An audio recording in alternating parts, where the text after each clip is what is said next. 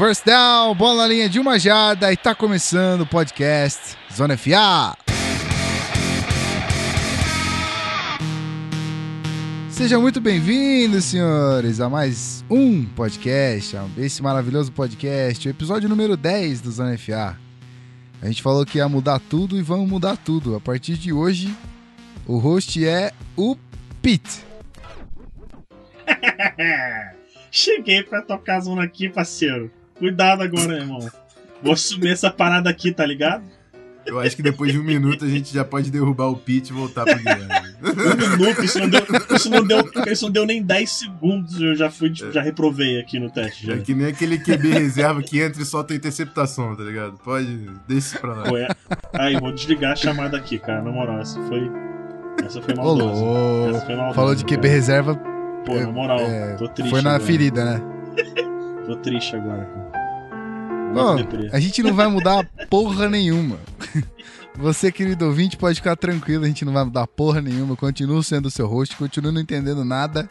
E eu trouxe aqui mais uma vez nossos queridos analistas. Hoje estamos aqui com Pedro Pinto. Seja muito bem-vindo, meu querido. Opa, aqui mais uma vez. Bom dia, boa tarde, boa noite a todos. E Rafael Martins, que está de volta. Isso aí, galera. Estive bem ocupado no- nas últimas semanas, mas finalmente estou de volta ao nosso encontro. É Isso aí, batendo carteirinha aqui, todo mundo. Vamos fazer um ótimo episódio. Assim espero que seja, né? Mais um ótimo episódio. Bom, episódio número 10, como prometido. Sem mais delongas, vamos aos comentários da semana. Vambora. Ei, comentário! Comentário!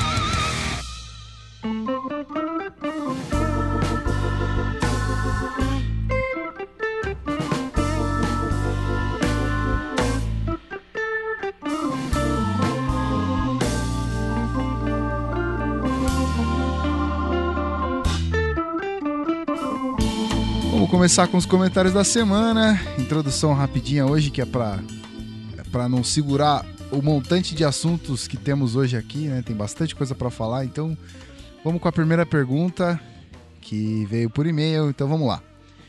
Olá, meu nome é Leonardo Vieira, 22 anos, sou de Mauá, São Paulo. Primeiramente, gostaria de parabenizá-los pelo ótimo trabalho que está sendo apresentado. A qualidade de informação, a forma descontraída de todos vocês me faz querer ouvir os episódios do podcast várias e várias vezes. Ouvindo o último episódio sobre NFC West, quando falaram do Coach Carroll, da minha segunda equipe preferida na NFL, os Seahawks, eh, me senti na obrigação de enviar este vídeo que mostra exatamente o modo crianção desse grande head coach. A gente bota o link no post para ficar claro pra galera aí. E agora vai a pergunta. O time que torce de verdade é o nosso querido e ultimamente coitado Browns. Porém, segundo vocês, sem Manziel, eh, qual seria a melhor solução para os Browns a longo prazo na posição de quarterback? E se vocês fossem GM do Browns e pudessem contratar qualquer jogador, quem da liga poderia ser o salvador para o querido Cleveland Browns? Obrigado a todos e meus agradecimentos por estarem me ensinando o futebol americano cada dia mais. A gente é que agradece, Léo. Muito obrigado, cara, por você ter enviado a pergunta. Então, eu vou passar a bola para quem? Quem vai que responder essa primeira bomba aí? Cara, tô pensando aqui porque é uma pergunta um tanto complicada, né? É, sem o Manziel já é um, baita adianto pro Browns. Um time que escolheu um quarterback extremamente problemático, já apresentava problemas desde sua época é, na universidade. Tem aquela história até do Manning Passing Academy, que todo qualquer QB que já existiu no universo sonha poder passar 3, 4 dias no Passing Academy da família Manning e o Manziel foi simplesmente mandado para casa porque ele não chegava no horário, não acordava no horário, faltava todas as reuniões. Então, desde lá já dava para saber que ele, ele teria algum problema. A longo prazo, na minha opinião, o RG3 não é solução. O RG3, é, não sei se o próprio Rafa vai lembrar, mas lá em 2012 eu já achava que o RG3 seria um bust nessa liga. É, ele, tinha, ele tem as qualidades puramente em termos de passar a bola, ele tem. Mas ele não tem footwork, ele não tem presença de pocket, ele não tem entendimento de como funciona um ataque pro style. Então, é um Nem saúde. nem saúde, né? Que é o principal que a gente pode falar aqui. Nem saúde ele tem. E então o, o, o RG3 eu não vejo como solução a longo prazo para o Browns. O que, que eu acho que é interessante para o time? Eles estão com duas escolhas de first round pick para o ano que vem. O Browns é um time que se desmontou, fez boas escolhas eh, nesse draft, escolheu o Corey Coleman, que é, em termos de potencial pode vir a ser o melhor wide receiver do draft, mas para o ano que vem é um time que vai ter duas escolhas de first round. Se eles forem mal, eles dependendo da escolha que eles tiverem, eles podem e na minha opinião deveriam escolher um QB com a sua primeira escolha. E no ano que vem tem duas ou três opções é, que a gente já pode começar a falar aqui. Um é o Deshaun Watson de Clemson, que é o, o, a gente pode dizer agora o melhor prospecto de quarterback. Eu acho que tem muito a trabalhar ainda. Ele, a, a mira intermediária dele precisa ser muito trabalhada. Ele vai ter que se adaptar ao ataque pro style, mas no momento é o melhor prospecto. Tem o Brad Kea do Miami Hurricanes, que é um quarterback mais pro style, bem mais alto, bem magrinho, mas já sabe jogar num, num pro style offense. E tem um outro que eu gosto bastante, esse aqui eu acho que não vai acabar sendo escolha de primeira rodada a princípio, que é o Baker Mayfield de Oklahoma, um quarterback muito bom também, e tem também o sobrinho do Jim Kelly, Chad Kelly, que é quarterback de Ole Miss. É, são quatro quarterbacks interessantes que a gente pode falar logo de cara aí. E o, o Browns, eu, eu, eu realmente acho que o RG3 não é o futuro do time. E acho que a gente vai ver isso esse ano. É, me arrisco a dizer que o Josh McCown e o RG3 vão revezar na titularidade desse time aí, não vão conseguir se manter é, como titulares absolutos. Então a gente vai ver aí como que vai ser esse sistema do, do, do Browns pro ano seguinte. Eu acho que a solução a longo prazo virá no ano que vem do draft de 2017. E aí, Rafão, algo a acrescentar? Bom, entendo a lógica do Pete, é... e não é difícil de você seguir assim esse, esse, esse caminho, mas eu tenho um pouco mais de fé no, no RG3. E eu digo isso por causa do técnico do, do Browns, o head coach, o Hugh Jackson, que foi contratado esse ano, pelo trabalho que ele conseguiu fazer com o Andy Dalton em Cincinnati. Andy Dalton era um cara também que veio com pouca hype da, da universidade, tudo bem que ele conseguiu conquistar um Rose Bowl por TCU, que é uma universidade não muito tradicional, em cima de Wisconsin, que é uma das, das universidades mais tradicionais da, da NCAA. Mas é um cara que não era prospectado como um dos melhores quarterbacks e se tornou um, um titular competente na NFL. Então eu dou um voto de confiança aí ao Hugh Jackson. De repente ele consegue é, ressuscitar a carreira do RG3 o RG3 teve diversos problemas em Washington e nos passaram só dentro de campo. Passou também por muito, muito pelo entorno da franquia do Redskins. E acho que agora, nesse novo episódio em Cleveland, essa, esse casamento pode dar certo. Claro que vai ser um experimento, uma experiência. Né? Esse primeiro ano vai ser crucial para o Browns analisar exatamente o que tem em mãos com essa dupla. E a partir daí, o draft do ano que vem começa a ser uma opção. De repente, o RG3, mesmo indo bem, eles conseguem um quarterback no, no ano que vem para desenvolver por trás do RG3, alguém com mais potencial. Então, acho que é uma franquia que está no caminho certo, conseguiu muitos novatos no draft desse ano, a gente falou bastante sobre isso no primeiro programa, né, aqui da nossa história sobre o draft. A gente falou da, da classe bem profunda do, do Cleveland Browns em, em 2016. Então é um time que tá em reconstrução, é claro, tem técnico novo, quarterback novo, mas tudo indica que o futuro será um pouco mais, mais claro, mais brilhante, mais feliz para os torcedores de Cleveland. Quem sabe essa zica aí que o LeBron James tirou do, de, de Cleveland também passa um pouco para a NFL e o Browns consegue chegar aí, quem sabe, a brigar pelos playoffs, né? É um pouco ousado, mas o time tem bastante talento ali no elenco depois do draft para trabalhar. Eu vou dizer apenas uma frase que eu já disse em outros podcasts, eu vou repeti-la a maldição foi quebrada. Apenas isso. Então, vibrações positivas para RG3 e Cleveland Browns e vamos ver o que vai dar. Bora para a segunda pergunta então. Ela veio por e-mail também. Vamos lá. Caros, sou Eduardo Guimarães, Eagles fan de Vinhedo. a patroa tá aqui comemorando, que é torcedora do Eagles, né? Vamos lá. Parabéns pelo podcast, está excelente vou lançar uma provocação para vocês.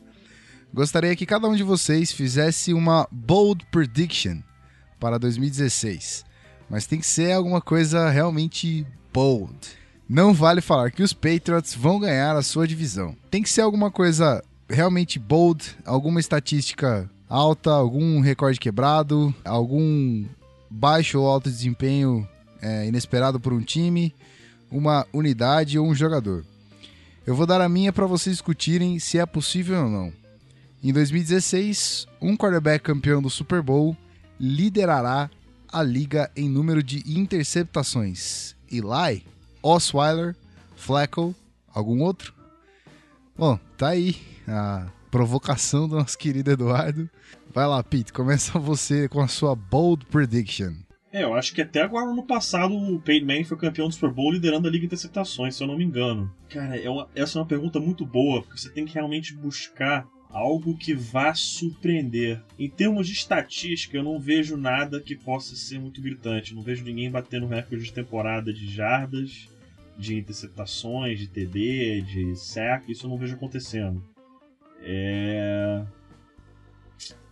O que eu acho que pode rolar. É, esse relógio aí tá complicado mesmo.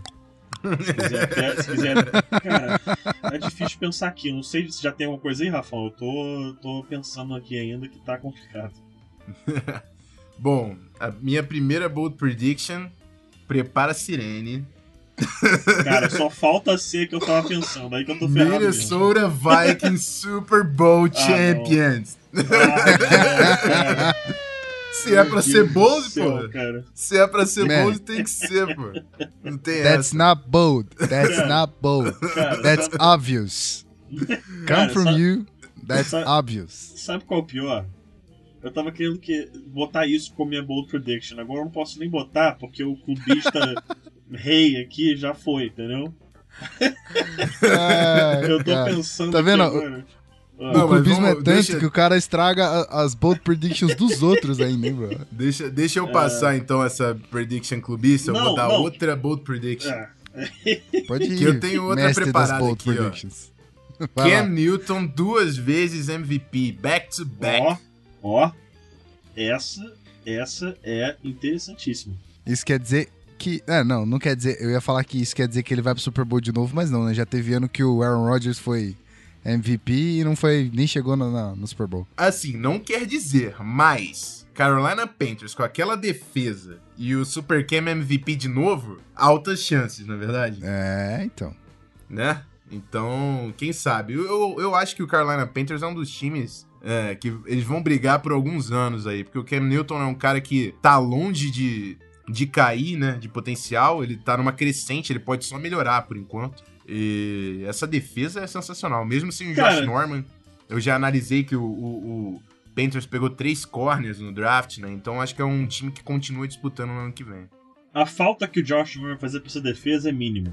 Essa é a verdade, é mínima. O impacto dele vai, vai ser sentido, mas vai ser muito pouco. Eu vou fazer um bold prediction aqui.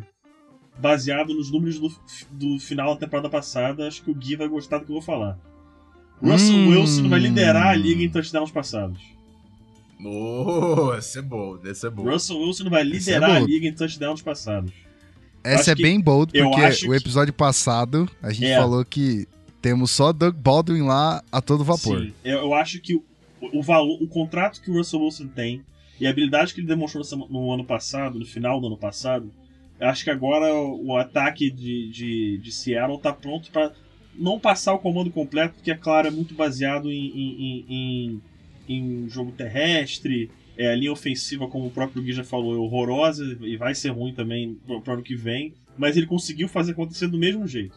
Então, esse- essa é a bold prediction. Russell Wilson lidera a liga em touchdowns passados.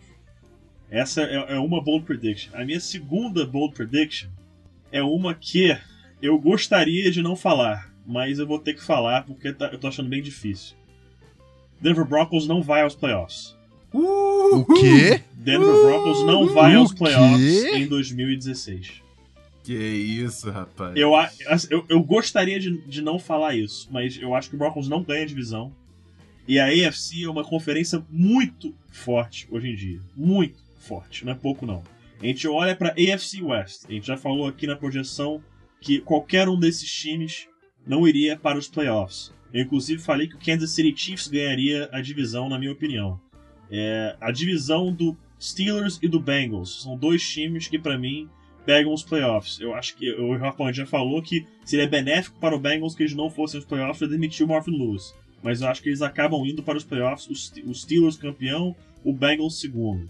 AFC, e aí sobra uma vaga, uma vaga de wild card que o Raiders tem total condição de pegar, o Chargers tem total condição de pegar, o Broncos tem condição de pegar? Tem, mas a AFC South é outra divisão que me preocupa. O Colts vem agora, eu acredito que melhorado em relação ao ano passado. O Texans é um time que, se o Osweiler fizer o mínimo, é um bom time. O Jaguars pode encaixar. Então, o Broncos para mim não ganha divisão e não vai aos playoffs, porque é, mesmo com uma boa defesa, eu acho que Malik Jackson, a falta dele vai ser sentida. O Akib Talib vai tomar uma suspensão no início do ano e a gente vai perder jogo por causa disso. É... E eu gostaria de não fazer essa, essa bold prediction, especialmente porque é meu time. Mas se eu tivesse que fazer uma bold prediction, é que o Broncos vai ser o time campeão do Super Bowl que não vai para os playoffs no ano seguinte. É isso aí realmente foram bolds. Pelo menos na, na, na parte de é, não colocar o Broncos como contender ali, eu acho bem bold, cara. Não, Você ele, não acha que. Não, ele é contender, mas eu acho que. as dificuldades que o time vai passar. É, não é nem dificuldade, mas eu acho que são pequenas variações, pequenos detalhes que vão atrapalhar. A Kate vai tomar algum tipo, algum tipo de suspensão. Isso vai atrapalhar bastante, porque ele é o nosso corner que marca fisicamente o oponente, de forma mais física o oponente. E a defesa do Broncos é muito focada nisso, nos corners ficarem em press coverage, atrapalhar a saída do recebedor e fazer pressão em cima do quarterback adversário. Sem o Akib Talib, isso atrapalha bastante. O Malik Jackson é fundamental naquela linha defensiva. Não sei como é que vai ser quem vai substituir o Malik Jackson. Eu gostaria que isso não acontecesse, mas eu sinto que vai acontecer. Paxton Lynch vai assumir como titular em algum momento nesse ano, e mesmo o time tendo sido a melhor defesa no ano passado, eu acho que não vai ser. Eu, inclusive, coloco como mais um bold prediction aqui, se vocês quiserem, que a melhor defesa do ano vai ser do Vikings, não do, do Broncos. Se isso vale como bold prediction, acho que eu nem bold falar isso. Acho que isso é bem, bem tranquilo de falar até. Mas o Broncos é um time que ano passado, jogando, foi excelente mas ele deu muita sorte em muitos momentos. E eu acho que o Paxton Lynch vai ser forçado em algum momento para entrar de titular. Isso não seria o ideal, porque vai ter momentos, terão momentos nas partidas que vão precisar dele é, jogando muito bem e ele não vai estar pronto para isso. Ele vai ser um pouco forçado para dentro da titularidade no seu primeiro ano. E numa conferência, de novo, extremamente forte, como vem sendo a AFC. O Broncos não ganha a divisão e não vai pegar é, playoffs em 2016. Por mais que me doa dizer isto. eu vou, vou falar uma coisa. Eu tenho duas coisas para falar, na verdade. A primeira é. Para quem não, não sabe o que é uma bold prediction, eu acho que ficou bem claro que são é, previsões ousadas, né? Que é bem difícil é, a, ousadíssimas. A tradução literal de bold é ousado, né? É, exatamente. Então, é isso aí. E a segunda parte é que eu acho que gerou um conteúdo tão legal que a gente tem que colocar lá na capa isso aí. Porque vai chamar um. vai chamar uma galera. E eu convido ainda o pessoal a mandar lá no nosso Twitter que a gente pode retweetar as bold predictions deles. Com certeza, Boa. com certeza. Então eu vou. Fica aqui o, o recado para nossos amigos Famonanet, é, a galera do 10 Jardas. Não quero esquecer ninguém aqui, Pô, então me lembrem aí. Mile High Brasil, Liga dos 32. Todo mundo, todo mundo. NFL da zoeira, NFL de boteco, todo Isso. mundo, todo mundo. Galera toda. Olha aí, quem tá. Se quem é de alguém, produtor de conteúdo. Perdão. Se, esquece, se, se esquecemos, dá uma, dá uma cornetada lá no Twitter, né? Só dá uma cornetada que, a gente, que a, gente, a gente se lembra rapidinho aqui. Corneta e manda a Bold Prediction. Tudo certo. Bom, é, vamos aguardar para que essas é, bold predictions sejam realmente bold ou elas se concretizem ou não, dependendo aí da. É, eu não quero da... que uma se concretize, pelo menos, só uma. Pois o é. resto tá tranquilo. Eu, eu sei qual que eu quero mais. qual será, né? Qual será? Bom, fica aqui o agradecimento novamente a Leonardo Vieira e Eduardo Guimarães. Obrigado, amigos, por terem enviado o e-mail com, com, as perguntas. Muito interessante. É, a pergunta do do Léo, inclusive, é bem recente, então obrigado por ter escutado o último podcast, valeu. E obrigado também a todos vocês que escutam o podcast, né? A galera que tá sempre ouvindo, comentando. Inclusive, eu tava aqui, enquanto vocês estavam é, sendo clubistas aí, eu tava aqui é, olhando o SoundCloud, tem alguns comentários lá, cara, muito legal. Então, se a galera quiser comentar direto no SoundCloud também, fica à vontade. Eu não vou dizer que eu recomendo o SoundCloud para ouvir nosso podcast, porque você tem outras maneiras de fazer isso, mas se quiser comentar no SoundCloud também é uma, uma ferramenta que a gente tem. Então fica à vontade. E para você que não teve a sua pergunta lida, segura as pontas que se você enviou, a gente ainda vai acabar lendo aqui em algum momento. E se você não enviou a sua pergunta ainda, fica à vontade, canalzonfa.gmail.com. A gente recebe de bom grado e manda espaço para alguém aqui para responder da melhor forma possível. Beleza? Bora pro episódio. Correria. Simbora. Você está ouvindo o podcast Zona FA. Pô, eu preciso mudar esse negócio, cara. Tá uma merda. Cara, O cara de mais uma episódio, vez, né? mais uma vez, a transição vai ser essa, cara. Vai ser a dele, vai ser a Ah, transição, Eu não cara. vou, nem, não vou nem mandar pro final do episódio, eu vou deixar Não, ele essa é a aqui, então. transição, cara. Tem que ser, por Tá favor. bom, tá bom, tá bom. Bota a transição certa aí, editor. Vai lá.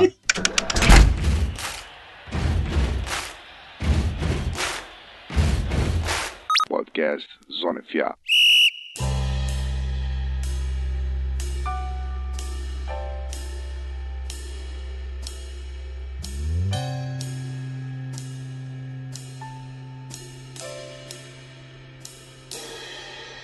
Bom, senhores, estamos aqui, né?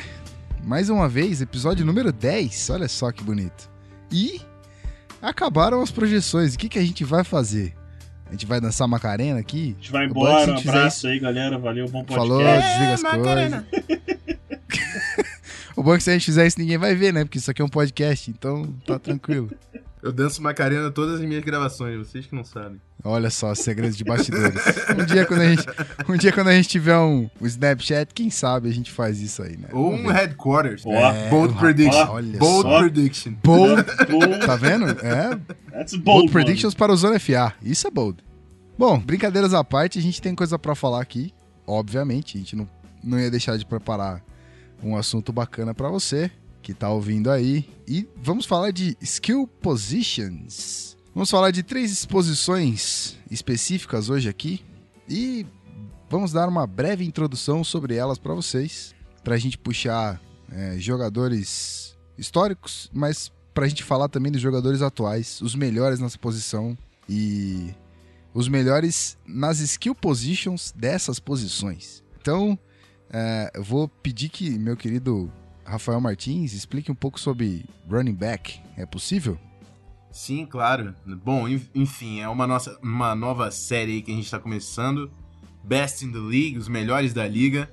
A gente vai eleger aqui os melhores em cada posição e em cima dessas posições a gente colocou subcategorias, né? É, características em que jogadores podem ser mais eficientes dentro da, da própria posição. É, as três posições que vão compor aí uh, o grupo de skill positions, running backs, wide receivers e tight ends. Running backs, os jogadores que têm como principal função pegar o handoff do quarterback e correrem com a bola vindo atrás da linha ofensiva. É, são jogadores que têm como a principal função realmente ser o responsável pelas jardas terrestres do time. Mas é claro que nada impede que o running back seja um baita de um recebedor. Ultimamente, na PES Rap League, é cada vez mais frequente a gente ver running backs que sejam muito competentes recebendo bolas. Então, eles podem também contribuir, é claro, para o jogo aéreo. Mas a principal função dos running backs é correr com a bola, receber os handoffs e dar alguns trancos e barrancos, sair pro Bumba Meu Boi, conseguindo algumas jardas aí pro time ofensivo.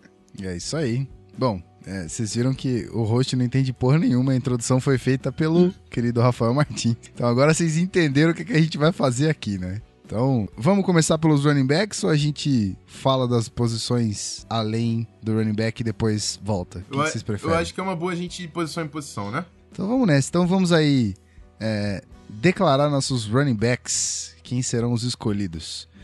Na, na sua opinião, meu querido Pedro Pinto, que tá aí em silêncio, Opa. Quem será. Quem será não, é? Quem é o melhor corredor? Quem é o melhor running back, de fato, corredor pra você? Bom, eu, só, eu vou avisar antecipado pra você preparar a sirene, não pra mim, mas pra outra pessoa que tá presente aqui, pra quando eu acabar de falar. Então, já prepara aí já. Porque o melhor running tá back engatilhado, ó. corredor Vocês, vocês com a bola atacando. na Se NFL, me atacar, eu vou atacar. o melhor, o melhor running, running back da NFL em termos de puramente corrida, com a bola nas mãos, não tem como votar em outro a não ser Adrian Peterson. Adrian Peterson é uma lenda da NFL já, é um first ballot Hall of Famer. Quem discordar disso é maluco. É, ele é o melhor running back dessa geração, é, de agora, sem uma sombra de dúvida. Ele está entrando com seus 31 anos de idade na temporada que vem. É, ele quer jogar bastante tempo ainda. A meta dele é bater jardas totais terrestres aí de carreira do Emmett Smith, que são 18 mil e vai lá pedrada. Mas ele é um running back corredor. Ele tem um estilo muito físico, ele lê muito bem os bloqueios, aqueles cortes secos que ele dá para mudar a direção são simplesmente lindos de ver. E eu acho que não tem como fugir muito disso. Né? O melhor running back corredor da liga, com certeza, é o Adrian Peterson. API. Cara, isso é absurdo mesmo. Eu, eu acho muito louco esse bagulho que ele faz de. Quando ele chega na linha, ele dá aquela. dá um pulinho pra esquerda, pulinho pra direita, acha um vão e. Vai Vara, embora, tá e vai embora, é bizarro. Bizarro. Exatamente. E aí, Rafão? Bom, vou concordar com o meu amigo Pedro Pinto. E eu, como, eu- né? eu já deixo, eu já deixo em nota que a gente vai jogar aqui o melhor corredor, o melhor running back recebendo passes e o melhor all around, que é o melhor em todas as funções. Então, não estou sendo clubista ao colocar o Adrian Peterson como corredor, eu poderia colocar ele como, como all around, mas serei completamente imparcial aqui, falando que realmente o Adrian Peterson não é tão bom recebendo passes, mas correndo com a bola, o rapaz é diferente. Aos seus 31 anos de idade, já passou aquela sina que muitos especialistas gostam de colocar sobre os running backs profissionais, mas a gente tá vendo aí Adrian Peterson correndo muito bem depois dos 30 anos. Frank Gore continua produzindo. É claro que não no mesmo ritmo, mas ainda de forma extremamente eficiente, sendo titular. Então, são dois veteranos aí que precisam ser realmente citados pela durabilidade numa posição tão difícil. E Adrian Pearson realmente continua aí botando muito garoto no chão e é também o meu corredor principal da NFL. De fato, não toquei a sirene, justamente porque você não pontuou ele como all around. Se fosse, eu tocaria, mas. É, é, é inegável o fato dele ser o melhor corredor. Então, vamos ainda, para o falou de melhor. forma, ainda falou de forma mais calma, né? Tranquilo. Pois é, né? Foi contido, exato. Foi, foi sucinto. Sucinto. Isso. É, vamos pros, pro melhor running back recebendo a bola. Antes eu queria fazer uma pergunta, dúvida do host, curiosidades do host. É, o running back só recebe a bola em formações de screen ou ele pode receber a bola em outras formações? Ele repete aí que ficou, ficou- picotou tudo pra mim aqui, eu não escutei nada. Vamos lá de novo. É. Vamos lá, é, antes da gente passar para os running backs recebedores, é, uma curiosidade do seu host aqui. É, running back, as, as formações mais comuns dele receber passes são as screen formations, tô certo? E se não, quais são as outras que eles é, costumam receber mais a bola? Eles têm alguma formação necessária para poder para o running back se tornar elegível para receber a bola? Ele pode receber a qualquer momento assim? Não, ele pode receber a qualquer momento, né? É, é, é, o, o padrão ele receber um pouco mais de passe quando sai do shotgun, que ele tá armado ali do lado do quarterback, que aí fica um pouco mais fácil. Mas ele pode sair é, ali como armado como running back, é, como halfback, ele pode armar como wide receiver. É, onde quer que ele esteja no campo, ele pode receber passe, né? É, é, o mais comum que a gente vê realmente é quando está no, no, no shotgun, porque é realmente uma jogada mais voltada para o passe, então é um pouco mais provável que ele possa receber o passe do shotgun, mas saindo under center também ele pode receber tranquilamente. Só mantendo nessa questão de quem pode receber passes, é interessante Uhum. a gente falar sobre como é essa composição, né? Os jogadores elegíveis, que vêm exatamente das skill positions que a gente está falando. A, for- a formação que é necessária para você não levar nenhuma falta. Você tem que ter sete jogadores na linha de scrimmage. Desses sete jogadores na linha de scrimmage, os dois abertos na extremidade esquerda e o da extremidade, e da extremidade direita são elegíveis. Os cinco jogadores formados na linha de scrimmage que não são o mais aberto nas extremidades são inelegíveis, não podem receber passe. O que isso quer dizer na nossa conclusão aqui? Numa formação tradicional, normalmente os cinco jogadores que não podem receber passes são os jogadores da linha ofensiva. São os cinco que compõem o interior da linha de scrimmage. Então, qualquer jogador que seja na extremidade da formação, seja um wide receiver, seja um tight end, seja um running back deslocado, ele pode receber passe. O único jogador que não pode receber passe do quarterback são os jogadores de linha ofensiva. Os running backs normalmente formam atrás dessa linha de scrimmage. É difícil você ver um, um running back formado exatamente na linha de scrimmage, por isso, em, em 99% das jogadas, running back vai ser elegível ao passe. Muito bacana. E aí, Pete, quem é o melhor, quem é o melhor running back recebendo a bola? Olha, a gente pode citar alguns nomes aí para começar a falar. É, um nome interessante é o, o Danny Woodhead. É, ele é um bom running back recebendo a bola especificamente. Na red zone, ele é uma ameaça muito forte de pontuação, mas acho que o melhor running back puramente recebendo a bola, hoje em dia, acho que a gente pode falar que é o Dion Lewis do Patriots.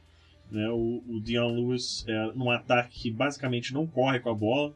No ano passado, na partida contra o Jets, se eu não me engano, o Tom Brady foi o líder em jardas terrestres do, do time na partida.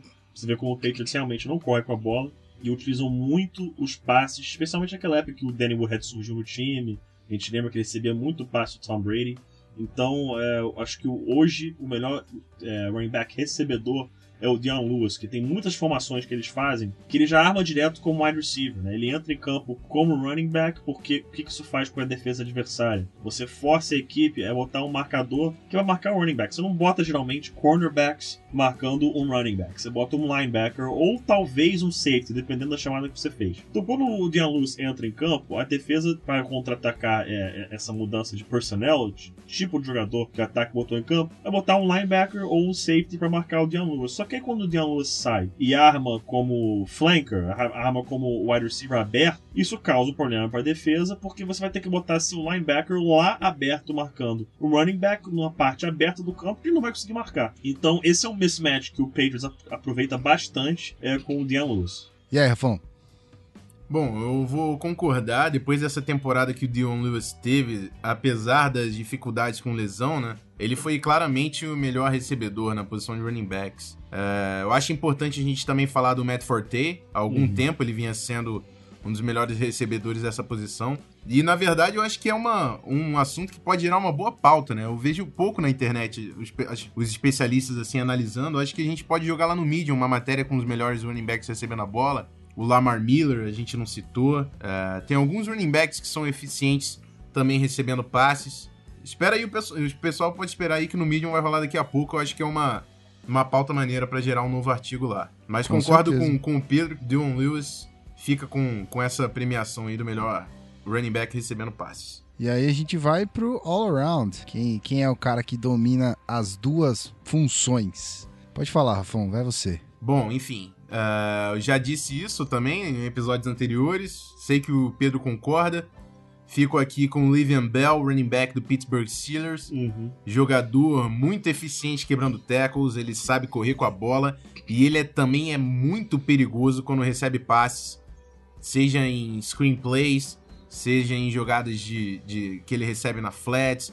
É um jogador que, pela capacidade de quebrar tecos, pela leitura rápida de, de, de, defesa, ele é muito eficiente nas duas categorias. Coloco ele na frente do Adrian Pearson nessa, nessa nossa seleção aqui. Livian Bell, Pittsburgh Steelers. E fez falta, né? Fez falta por Pittsburgh oh. machucar. Quando machucou, fez uma falta tremenda. Mas de, o D'Angelo Williams fez uma grande temporada também, né? Foi, sim, sim, sim. Foi uma. Acho, nem, não sei se todo mundo esperava isso do menino Williams, que já é um outro veterano que tá jogando muito na NFL. Mas Pittsburgh Steelers com certeza fez um negoção aí, trazendo o veterano para ser reserva do Livian Bell. Também não, não, sabiam que iam ter que contar tanto né, com o D'Angelo Williams durante a temporada. Cara, pra ter uma Sim. noção de como o D'Angelo Williams foi importante, se eu não me engano, é, sem contar quarterbacks, ele estava entre os 20 maiores pontuadores de fantasy da temporada, para ter uma noção de É. como ele foi fundamental. Assim, claro, a gente tá falando de, de fantasy football, ok, mas fantasy football traduz diretamente estatísticas dos jogadores, então a gente vê como foi produtivo aí o D'Angelo Williams. 33 aninhos, né? Porque running back É. com mais de 30 não joga. Essa verdade tá caindo. Pois é. Pois é, não, cara. É, acho que é a, é a posição que a galera aposenta mais cedo, é o running back. Hoje em dia tá, tá mais complicado porque tem muita gente aposentando cedo por causa de, de problema com concussão, né? Mas teoricamente é o que tem a, a menor vida profissional é o running back, sim. E aí, Pete, e o seu all-around? Cara, meu all-around é o mesmo. Le'Veon Bell, não tem como fugir disso. Ele é o running back hoje que, pra mim, perde somente pro Adrian Peterson em termos de, de correr com a bola e, entre, e em termos de receber o passe, certamente estaria é, no top 5.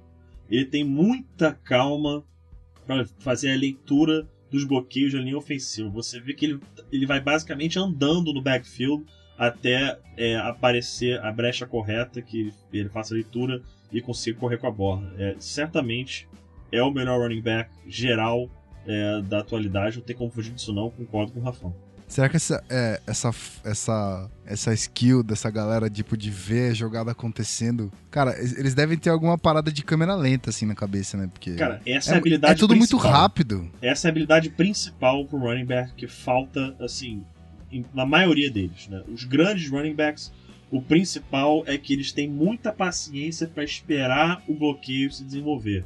Muitos jogadores universitários, eles não têm que fazer isso, que, por exemplo, joga num, num ataque, por exemplo, a Universidade de Alabama. Ah, a gente vê é, Mark Ingram é um monstro, Derrick Henry é um monstro, é, Trent Richardson é um monstro. Só que eles jogam num sistema que é extremamente fácil você ser um running back. Você tem os maiores e melhores jogadores de linha ofensiva, basicamente, da universidade, é, atropelando a defesa inteira.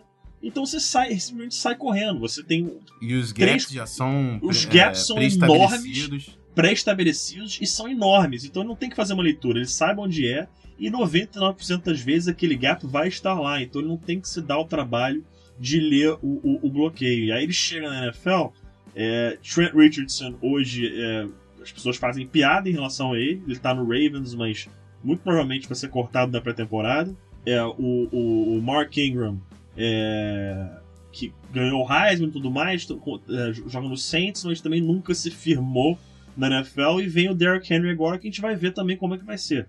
Mas o que falta, o que os grandes running backs têm, você pode se preparar, é paciência para esperar os bloqueios se desenvolverem. Que sempre que o bloqueio se desenvolve, aí sim que ele vai usar o aspecto físico dele, a aceleração que ele tem, a velocidade que ele tem, a força que ele tem, para conseguir é, ganhar as jardas necessárias. Se ele não tiver a paciência, o entendimento de como ler os bloqueios, ele não vai ter sucesso na liga. Animal isso, cara. Eu, eu, eu gosto muito da posição de running back. Eu tenho uma... Não, não à toa eu tenho a, a jersey do, do meu querido Lynch, aposentado, mas... Sou muito fã de, de- da posição. Eu, eu, eu fico triste de ver... Triste assim, né? Eu fico um pouquinho é, desanimado de ver cada vez mais só passe, né? Eu gosto muito de defesa e da função do running back. Tô contigo, Mas tô contigo. temos, temos ainda. é, Se a gente tá citando aqui as posições de destaque, é porque temos muito bons jogadores aí, né? Pra gente fechar a conversa sobre running backs, vamos falar de uma lenda aqui. É, Walter Payton. O que dá pra falar desse monstro aí? Bom, é, tava esperando o Pedro falar, né? Porque eu vou ter que falar do, do cara que, de repente, o maior da história do maior de um dos grandes rivais aí do Vikings. Eu posso falar sem problemas. Eu posso ficar tranquilo. Eu te, eu te livro dessa. Eu, te, eu sei qual seria o sentimento se eu tivesse que falar de, de, de um. De, de algum jogador do Raiders. Seria bem, bem complicado. Mas, mas, cara, o, o- Walter Payton é visto por muitos né, como o melhor running back de todos os tempos. Isso é uma coisa que você pode debater. Tem o Jim Brown, é, que é um outro que você pode falar que é o melhor de todos os tempos. Você pode falar que o Emmett Smith é o melhor de todos os tempos. Você pode falar.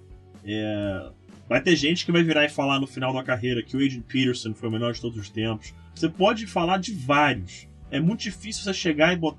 Em todas as posições já se passaram, a única posição que você pode virar e falar que o melhor de todos os tempos é um e você não pode debater isso é o wide receiver que é Jerry Rice. Isso aí não tem como debater. Agora, para as outras posições, você sempre pode falar que tem um tem pelo menos dois que vão ficar ali naquela disputa para ser quem foi o melhor.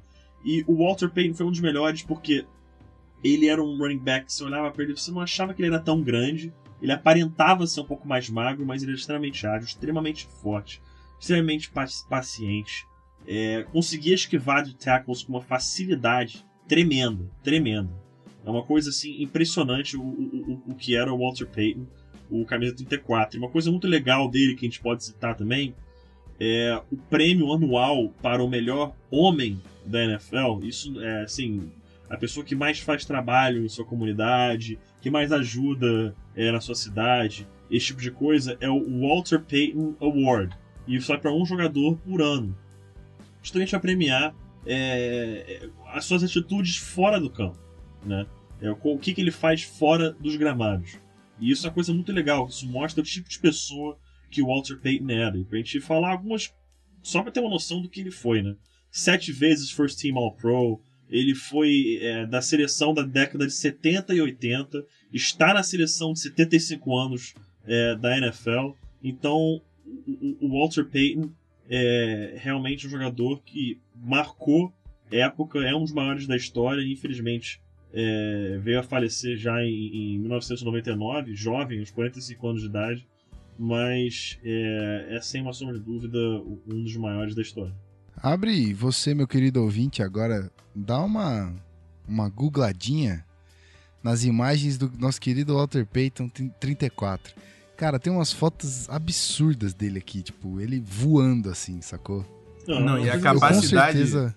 A capacidade de improviso que ele tinha, isso é uma coisa que eu, eu gostava. Vou ter que falar dele vou ter que falar de um cara de um Lions, né? Tá difícil aqui de fugir, mas o, o, Barry, o Barry Sanders também, o, o, a, capac a, capacidade de improviso que eles tinham. Às vezes tinha cinco jogadores em cima deles, eles achavam um, espaço mínimo e saía do, do, montante. Era uma velocidade de reação sensacional. É um, é, são dois caras que vale a pena você ver os highlights, nos melhores momentos, tem no YouTube. São dois ídolos aí da, do esporte. E agora são três times da NFC Norte com running backs entre os melhores de todos os tempos, né? Bom, vamos pausinha no, no, momento running back, vamos falar de wide receiver. Pete, meu querido, explique a posição de wide receiver. Então, wide receiver é, é, o jogador responsável por receber os touchdowns. Geralmente ele vai armar ali nas extremidades do campo. É, não é um dos jogadores mais altos nem dos mais pesados. O wide receiver é um jogador que tem que ser extremamente é, veloz e ágil. E o mais importante, mãos confiáveis. Ele tem que ser aquele cara que pega qualquer coisa. Né? Aquele teu amigo aí que é, tinha facilidade em você jogar as coisas pra ele do outro lado da sala, ele pegava com uma mão só, esse cara aí acaba virando um wide receiver, entendeu? Então, é, o wide receiver é o cara que eles chamam de uh, prima donna da NFL, o cara que gosta, quer ser uma estrela hoje da NFL, vai querer ser um wide receiver. É, a função dele é fazer essa penetração na defesa em jogadas de passe, simplesmente isso. Né? Ele vai ter que encontrar esses pontos de acordo com a sua rota, que na, que a gente conhece, que ele corre uma rota só, mas na NFL toda rota pode ser adaptada. E ele vai, de acordo com a marcação, adaptar essa rota para ajudar o seu quarterback a receber um passe e aí a pontuar para a sua equipe. Isso aí. Então, já que está introduzido o assunto de wide receiver, vamos às, às skill positions desses, dessa posição. Vamos falar de deep threat, wide receiver com melhor possession, que eu acredito que seja a melhor mão. É isso? Tô errado? tem a ver com mão, mas tem a ver também com posicionamento, saber como usar o corpo. É o cara que vai garantir a recepção, mesmo naqueles momentos complicados que ele fala em tráfico, com muita gente em cima. É o cara de uhum. confiança nessas rotas mais curtas. Entendi. E o all around. Então vamos lá. Deep threat para você, meu querido Rafael Martins. Então, eu mudei o meu minha o jogador que eu ia eleger aqui. No início eu tava pensando no AJ Green do Cincinnati Bengals, é um cara também que é muito competente, mas tam, traz um pouco também do, do possession receiver. Assim como esse rapaz que eu vou falar, mas é um cara que ele tem que ser citado pela temporada que ele fez no ano passado. Vou colocar aqui Allen Robinson, wide receiver do Jacksonville Boa. Jaguars. Teve uma média de 17,5 jardas por recepção. Pegava a maioria das bombas do Blake Bortles quando ele não era porra louca, como diz o nosso amigo Vitor. Conseguiu 1.400 jardas em 80 recepções. 14 touchdowns, é um cara que tá numa crescente sensacional e um dos meus jogadores favoritos de desses mais novos aí, dessa geração mais nova da NFL.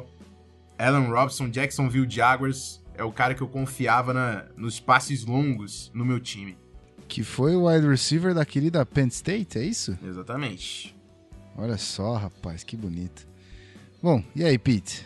É, Deep Threat. Cara, é uma belíssima escolha do, do Rafão. Eu acho que é um jogador extremamente jovem que está chegando aí para assumir essa função do mais novo, é, digamos assim, o número um deep threat da liga. Mas eu ainda vou com o voto de um cara que, apesar de lesões recentes e tal, mudança de time, ele para mim segue sendo o melhor deep threat da NFL tem algum tempo. E esse cara é Deshaun Jackson do Washington Redskins. O Deshaun Jackson, eu não lembro qual o número exato agora, mas se eu não me engano, ele tem o recorde é, histórico da NFL para touchdowns recebidos a mais de 50 ou 60 jardas, algo desse tipo assim. É, ele é. Ele tá lá simplesmente para receber essa bola em profundidade do Kirk Cousins.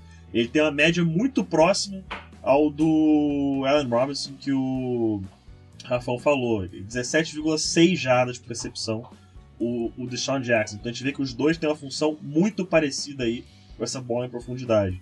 Então o meu voto vai pro Deshaun Jackson, mas se tiver que colar um desempate, eu vou de Allen Robinson, porque é um jogador que está na crescente e o, o, Jackson tá, tá caindo um pouco aí nos últimos anos, então eu vou de, pra desempatar, pode fechar com o Robinson mesmo. E uma curiosidadezinha do host, o meu querido Tyler Lockett, do Seahawks, ele se encaixa como, como deep threat, porque ele recebe bastante bola longa, né, do, sim, do Russell Wilson. Sim, se encaixa, mas é um jogador que a gente ainda não conhece muito bem, que ele não teve o seu breakout ah, season, sim, né? sim. Mas ele se encaixa perfeitamente nisso, ele como retornador é excelente, e ele vai ser uma arma fundamental pro Seahawks agora em 2016, pode ter certeza disso. É, eu perguntei mais pela por ver os jogos e, e perceber que ele, é um- ele recebe muita bola lá no fundo, sabe? Muito. E todas ele recebeu muito bem. Bom, é, seguindo aqui, vamos de Possession Receiver. E aí, Rafão? Bom, possession receiver, aquele cara que pode estar com dois linebackers e um corner na, no pescoço que ele vai garantir a recepção. E para essa função, coloquei Odell Beckham Jr., New York Giants. É um cara que realmente tem uma capacidade de manter a posse de bola, mesmo quando leva uma pancada, ele consegue se estender, ele tem uma, uma envergadura, não, não física, mas também contando com o salto, né? O potencial que ele tem nas pernas é sensacional. Então, se eu tivesse que contar com um recebedor para garantir os meus passes mais difíceis, seria o menino Odell Beckham Jr. Tá certo. E aí, Pete? Cara, eu gosto muito do Odell Beckham Jr., muito. É, o- a minha, mas a minha escolha não vai ser o Odell Beckham.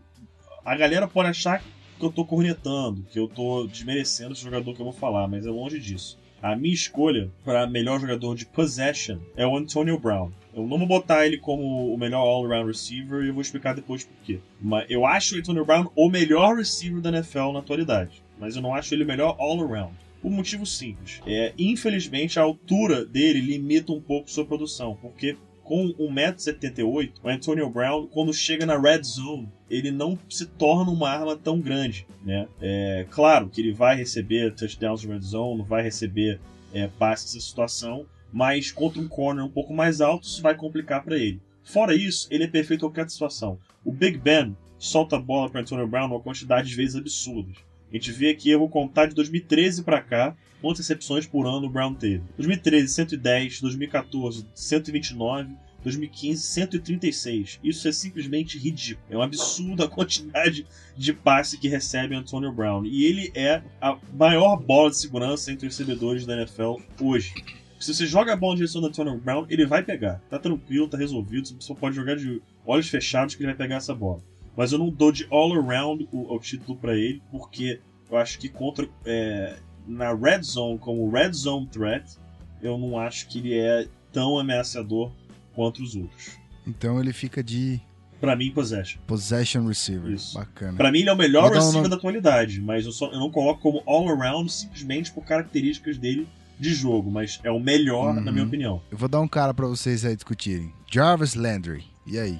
Cara, Ah, é uma boa Jarvis escolha, Landry mas é- eu acho que o Tem boas mãos, né? Tem excelente, mano. Excelente. Mas eu acho que é um cara que falta chegar lá um pouco ainda. Precisa de um pouco mais de experiência, mas é, se ele seguir nessa crescente dele, pode ser um dos melhores possessions, com certeza. É, ele tá jogando muito.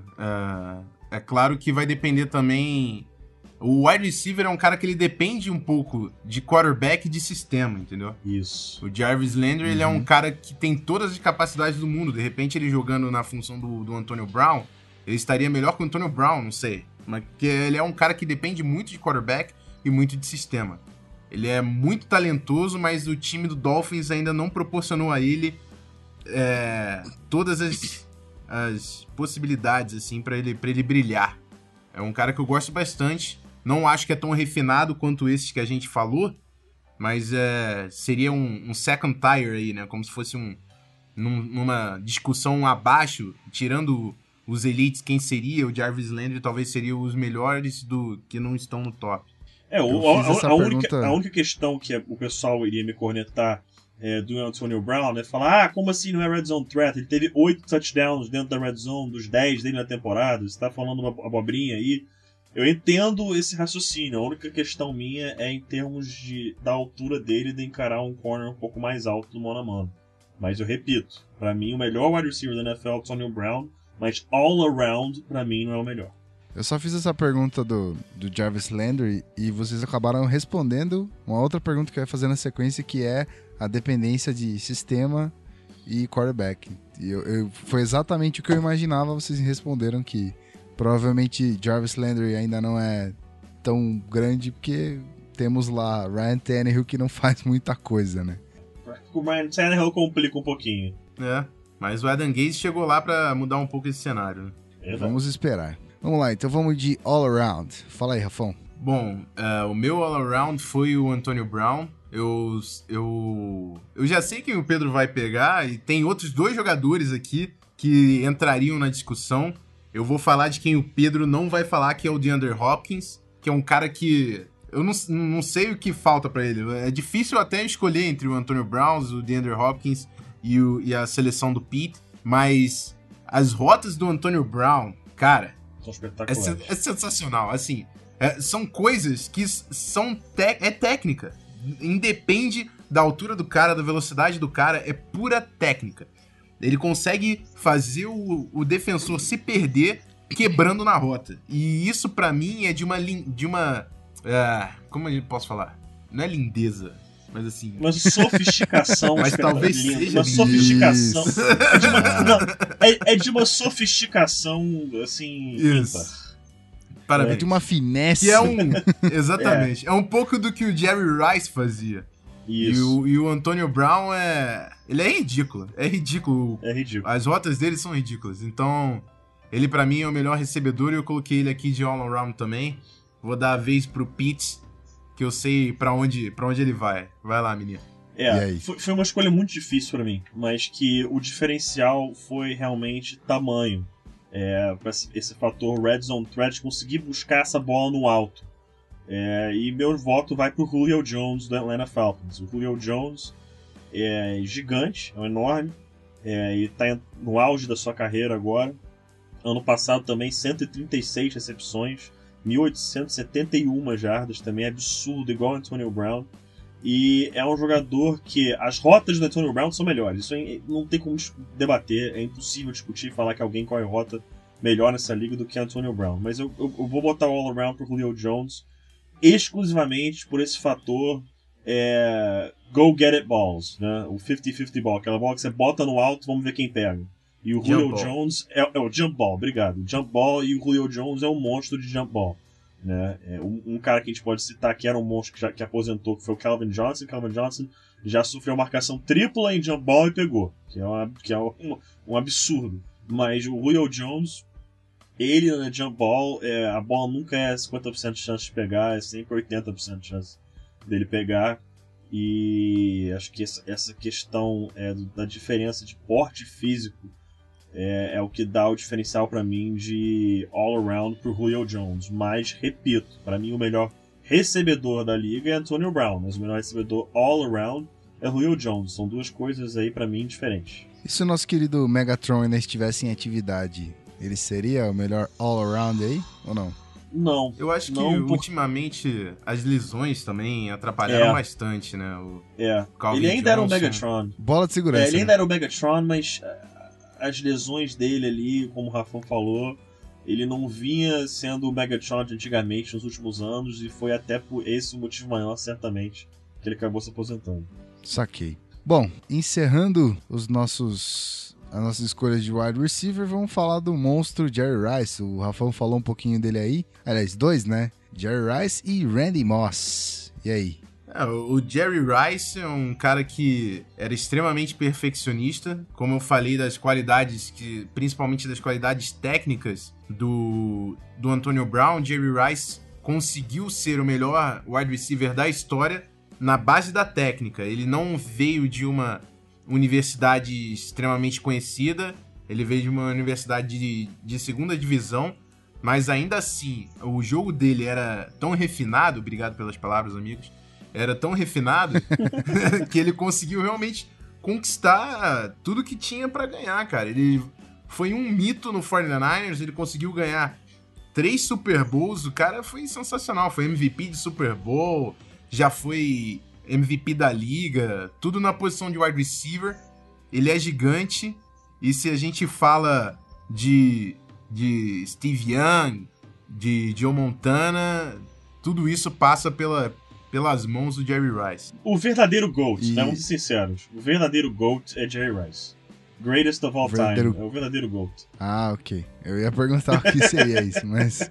Por Muito isso que obrigado. o pessoal aí que, que já deve ter visto a NFL às vezes posta algo no Instagram e aí a foto do jogador em legendazinha é só um bode, porque bode em inglês é GOAT. Greatest of all time, eles botam só um bodezinho ali pra falar que o cara é o melhor de todos os tempos. Então essa é a piadinha que a. NFL faz de vez em quando aí. E, e Randy Moss? O que dizer de Randy Moss? Prepara a sirene, só falo isso.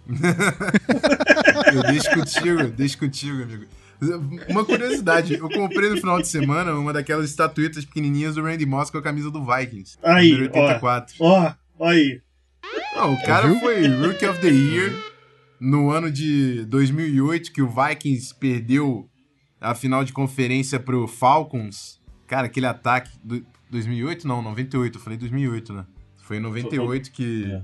perdeu pro Falcons, que depois perdeu o título pro Denver Broncos do. do Ai, ai. Ai, ai. Ai, Mas enfim, aquele ataque era sensacional. Era o Chris Carter.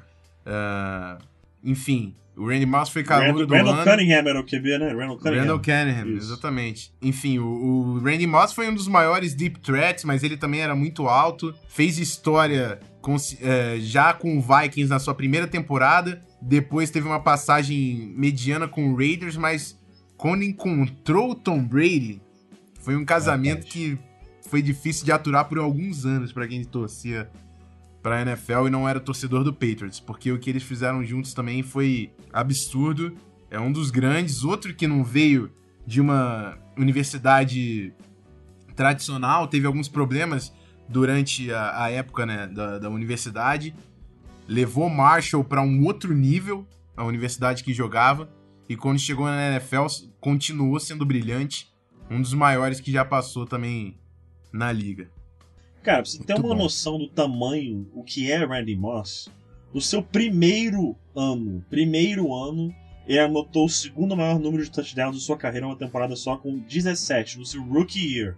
E a média dele de jardas recebidas por recepção, se vocês estavam achando que 17,6 era muito do Deshaun Jackson, a média dele era 19,0 por recepção no primeiro ano. Pra ter uma noção do que era esse monstro é, do, do, do Minnesota Vikings, o, Randy Moss. E ele tem, é claro, hoje o recorde de touchdowns recebidos na temporada só, que foi com o Tom Brady naquele ano incrível de 2007, com 23 touchdowns recebidos numa única temporada. É isso aí. Nomes da história. Vamos pra outra posição. Pode falar, meu querido Rafão Martins, explica aí o Tarend. Bom, então, o end é um jogador que, assim como o wide receiver, também é responsável por receber os passes, mas isso já vem ultimamente, né, na, na NFL contemporânea. Era um cara que tinha muitas responsabilidades no bloqueio. Hoje, normalmente, os times têm um tight end mais atlético, mais veloz, para ser uma ameaça. Falam muito de mismatch, né? Um jogador que é muito forte para os corners, mas muito rápido para os linebackers. E você quer explorar essa, essa diferença, essa vantagem que você tem, exatamente pela versatilidade do Tyrande. Um cara que está sendo cada vez mais explorado no jogo aéreo e que tem tomado conta, né? Ao, já nas últimas temporadas, o Tyrande e o wide receiver é difícil de você distinguir em, em produção. O, o, o, jogador que mais recebe touchdowns não, não é surpresa se for um Tyrande. Principalmente a gente que está acompanhando agora a carreira de um dos maiores da história, que é o Rob Gronkowski. A gente vai avaliar um pouco aí mais na frente onde ele se encaixa. Isso aí. Então, bora começar com as escolhas. Vamos de é, explicando rapidinho. A gente vai eleger os melhores Tyrants que são bons bloqueadores e bons recebedores, porque são as principais funções de um Tyrant hoje. É, como bloqueador, vai lá, Pete. É, como bloqueador fica um pouco difícil de falar, porque é, você vai citar como bloqueador, muitas vezes o cara que bloqueia muito bem, ele não tem uma função muito boa em termos de puramente ataque do time dele. Ele acaba ficando segurado ali mais para bloquear mesmo, em termos de corrida, até para passe. Mas a gente pode falar que o melhor Tyrant titular bloqueador hoje é o Vance McDonald do do San Francisco 49ers. É ele mesmo, né, Rafão? Exatamente. Ele, Vance né? McDonald. Tá. É. é o Vance McDonald do 49ers, que é um time que é, com os problemas que teve ultimamente aí de quarterback, mudança de técnico e tal, perdeu é, Tyrants titulares como o, o, o, Delaney Walker e o próprio Vernon Davis, o Vance McDonald ele é muito bom bloqueando, sabe abrir muito bem ali o caminho para o seu running back, ele protege muito bem nas situações de passe, que é um time que com o Colin Kaepernick e o Blaine Gabbert, ele precisa de um pouco mais de ajuda ali o seu quarterback ter tempo de é, passar pelo processo de leitura das defesas. Então é um tight que hoje, se você quer um, um tight titular é, bom bloqueando, muito bom bloqueando, que nas situações corretas possa sair para receber passe, o Vance McDonald é seu cara. Né? Nessa temporada passada agora, ele teve é, 30 recepções para 326 jardas e 3 touchdowns. É pouco bem pouco, mas a função dele é para bloquear. Então, se você quer um Tyrant bloqueador hoje na liga, McDonald é a sua escolha. E aí, Rafão? Bom, uh, Tyrants bloqueadores. Eu falei na apresentação, né, que hoje em dia os times têm um Tyrant mais atlético, mais recebedor e outro mais bloqueador. E esses titulares, assim como o Vance McDonald e o que eu vou falar agora, são Tyrants que eram bloqueadores, mas apareceram muito bem na produção aérea e acabaram conseguindo aí uma vaga como titular, como Tyrande número 1. E é o caso também do Delaney Walker. Fez a dupla com Vernon Davis muito tempo no 49ers, acabou conquistando ali até a preferência do quarterback, conseguindo produzir muito em, em nos quesitos de jardas e touchdowns, se transferiu para o Tennessee Titans e hoje é, é o principal alvo de, de, do, do Titans, do Marcus Mariota. Mas é um cara que é muito competente também bloqueando, apesar de hoje também ser muito explorado no, no jogo aéreo. É um cara que é muito competente bloqueando. E tem como grande parceiro também no grupo de Tyrande o Greg Stevens, que eu e o Pete a gente fez uma pesquisa antes do, do, antes do programa. A gente sempre faz as pesquisas sobre jogadores. E o Craig Stevens é um cara que em todas as análises sempre está entre os maiores ranqueados em, em eficiência de, bloque, de bloqueios. É o Tyrande número 2 do Titans, então é importante a gente citar aqui o Craig Stevens e o trabalho do Delaney Walker.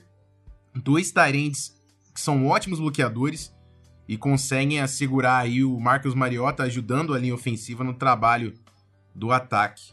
Muito bom. E vamos lá para os recebedores então. É, Pitts, melhor Tyrande recebendo a bola. Melhor Tyrande recebendo a bola é é, é difícil definir hoje, porque a quantidade de Tyrene é, bom que existe, que existe recebendo a bola são vários. É, o Rafão sei que difere um pouco de mim nessa, mas eu vou com um jogador que apareceu recentemente, até assinou um contrato novo agora, é, e é o Travis Kelsey do Kansas City Chiefs. Ele é até interessante bloqueando, mas recebendo passe, ele é muito bom, muito bom. Ainda tem a melhorar ainda, isso é assustador, né? É um jogador que é, tem um potencial elevado. Ele apareceu mesmo esse ano na liga, mas para quem é, acompanha principalmente a AFC West, torce para algum time da AFC West, já sabe que o Travis Kelce é um perigo e tem um pouco mais de tempo.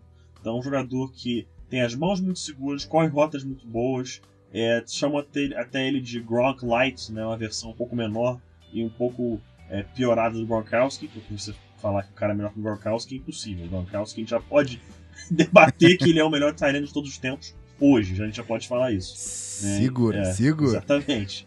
É, então, o Travis Kelsey, para mim, é o melhor Tyrant recebedor da liga hoje. E aí, Rafão?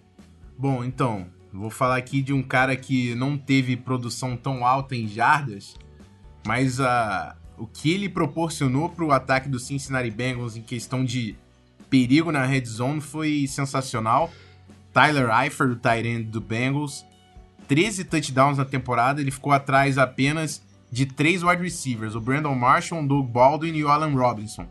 São os três líderes da temporada passada com 14 touchdowns na temporada regular. Tyler Eifert com 13 teve o mesmo número de touchdowns que Odell Beckham Jr. Então acho que tá justificado aqui. O, o do Bengals teve é, uma breakout season, né? Realmente ele quebrou todas as expectativas que tinham em cima dele e a gente vai conseguir agora acompanhar depois dessa temporada de 2015 qual será realmente o potencial aí do, do Eifer, onde ele pode chegar junto com o AJ Green e nessa, nessa nova formação aí do Cincinnati Bengals no ataque com a saída do Hugh Jackson. Tá certo. E aí, de all around, Pete? Cara, eu, eu, vou, eu vou deixar isso com você, Gui, porque essa, cara, não tem nem, nem uma outra opção a não ser quem? Fala aí. Quem? Quem? Quem é o melhor? Rob Gronkowski. Tem que ser, né? Obviamente. Cara? Tem que ser, né? Tem que Menino ser. monstro bloqueando a bola, monstro recebendo passe, faz muito touchdown. Cara, não tem o que falar. Ele pô, corre rotas perfeitas e não mismatch ele é um mismatch contra corner, ele é um mismatch contra linebacker, ele é um mismatch contra safety. Ele bloqueia qualquer um, ele pega todos os passes, pega a bola com uma mão só, pega a bola no alto, pega a bola no corpo, pega a bola de qualquer jeito, cara. E o Rob Gronkowski com 26 anos de idade, ele já pode dizer hoje que ele é o melhor Tyrant de todos os tempos, com 26 anos de idade. Tamanho impacto que o Gronkowski tem, tem, teve e ainda vai ter na liga. Eu, isso que eu ia falar, ele, ele é muito perigoso, né, cara? O Muito, impacto cara. que ele tem no ataque do Patriots é um um negócio... perigão. Cara, pra, cara, pra quem, pra quem quer, quer saber como o Gronkowski te deixa é, é, é, desesperado, é, eu vou até compartilhar isso depois, mas na, na, temporada dessa agora que passou, o pessoal lá do Esporte Ativo achou que seria engraçado fazer uma live minha assistindo o final do jogo de final de conferência do Broncos e Patriots.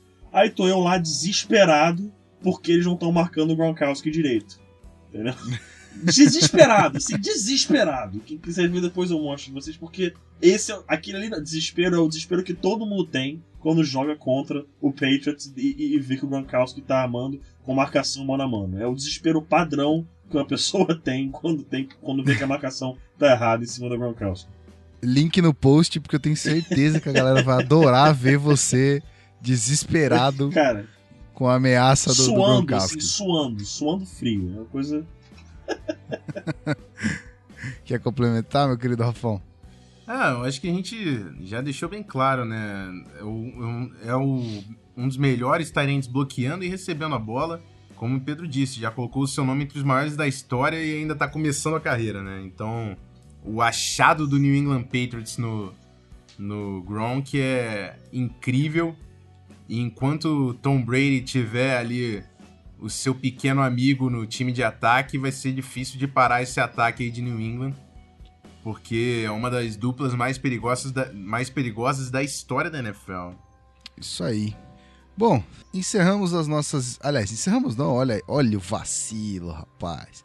Vamos falar de, de, da história. Esqueci de citar os Tyrants históricos. Tem muitos. Vamos hein? falar de, do recém-aposentado Tony Gonzalez. Tony Gonzalez. Cara, Tony Gonzalez foi o primeiro desses Tyrants jogadores de basquete que entrou na liga. É um jogador que jogou basquete universitário e aí olharam para ele e falaram assim, cara, você tem um porte interessante aí pra jogar de Tyrande na NFL. Botaram o cara lá.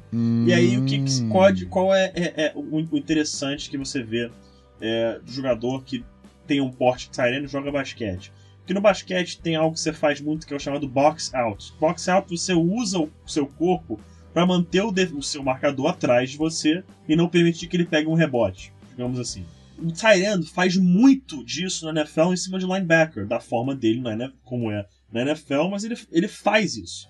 né? Então, essa habilidade de conseguir fazer isso no basquete transfere muito para o futebol americano. Por isso que a gente tem jogadores como Tony Gonzalez, Antonio Gates, Jimmy Graham, Julius Thomas. São ends que jogaram basquete universitário e esse seu talento transferiu muito bem para a NFL. Então, Tony Gonzalez foi um desses que fez isso muito bem. Se a gente for falar agora é, de ends, por exemplo, puramente recebedores, dois dos grandes da história, que são dois que sem eles, certamente os, NF os recebedores não seriam o que eles são hoje em dia. O primeiro, a gente tem que falar Kellen Winslow Sr., com o San Diego Chargers da década de 70. Ele foi o primeiro end realmente recebedor. End que era uma arma fundamental da equipe em termos de passe.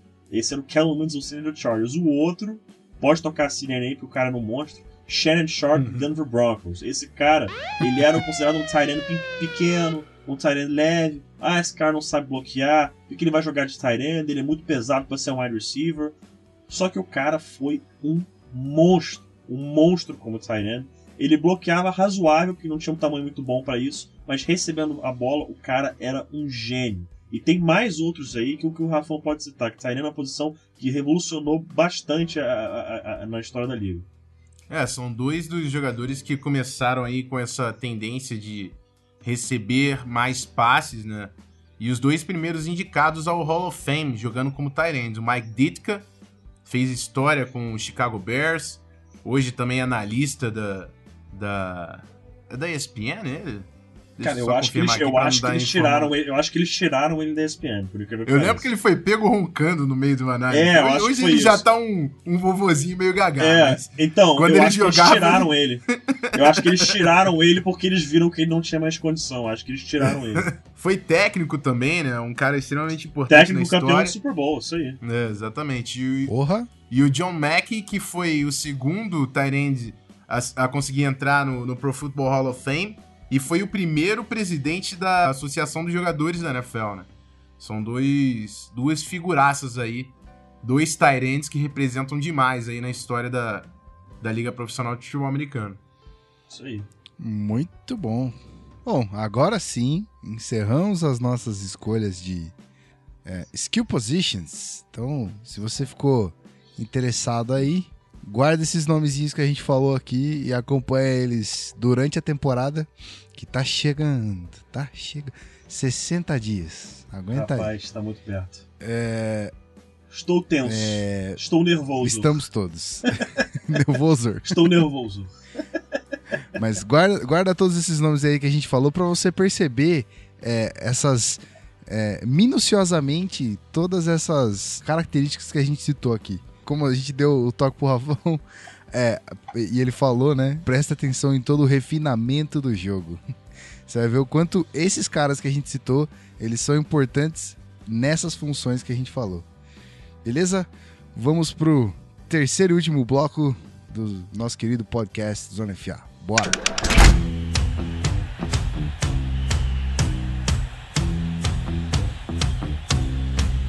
Podcast Zona FA.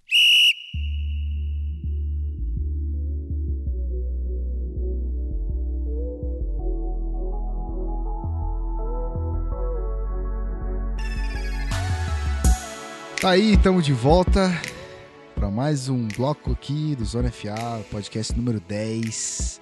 E, rapaz, vamos falar de coisa séria aqui. Vamos falar coisa séria, mas descontraída também. Esse é o bloco em que o seu host mais vai falar, então não se surpreenda. Se você tiver de saco cheio de ouvir, é, não desliga, cara, por favor. Obrigado. Vamos lá. É o seguinte: o Zona FA é, é um projeto que a gente tem muito carinho em fazer. Isso acho que é unanimidade para todos os participantes. É, falo por. Acho que eu falo por todos, falo por mim, pelo Rafão, pelo Pitts, pelo Vitor, pelo Beltrão, todo mundo que tá dentro do projeto. tá muito feliz em fazer esse conteúdo para você. Mas a gente acha que é, não tá o suficiente. A gente sabe que a gente pode fazer mais, mas para isso a gente precisa de incentivo. E a gente tem muitas ideias borbulhando na cabeça, assim. A gente tem muita, muita vontade de fazer bastante coisa. Inclusive, acho que algumas pessoas é, que conheceram o Zona FA, elas vieram através do YouTube. É, porque o canal Zona FA, o nome canal Zona FA, derivou do canal que o Rafão fez em 2014, Rafão, foi isso? Acho que foi isso. Se eu me lembro, foi em 2014. E o Zona FA derivou dali. Então, para quem conheceu o projeto que basicamente é o mesmo, vou dizer que é o mesmo porque a gente mudou a mídia, mas basicamente é o mesmo porque foi feito pelo Rafão, que tá aqui, e a ideia era trazer o futebol americano de um jeito diferente. Então, se você que veio de lá, sabe que a gente já tem um canal no YouTube que por enquanto tá é, desativado, a gente não tá postando nada lá, a gente não é. Não somos um canal ativo por enquanto, mas é uma das vontades que a gente tem. E o Rafão pode falar um pouquinho sobre isso. Não, é, exatamente. A gente tá com vontade não só de reativar o YouTube, mas fazer outros conteúdos, né? A gente quer dar mais pro, pro pessoal em casa, porque a gente sente que vai. que existe essa, essa recepção, existe essa vontade do pessoal. Então, a gente, como um time aqui, reform, é, formatou um projeto de novas ideias, novos conteúdos que a gente pode compartilhar com vocês. Tava pensando aqui, uh, muita gente falou sobre fantasy, a gente está querendo criar ligas de fantasy com premiação para os vencedores.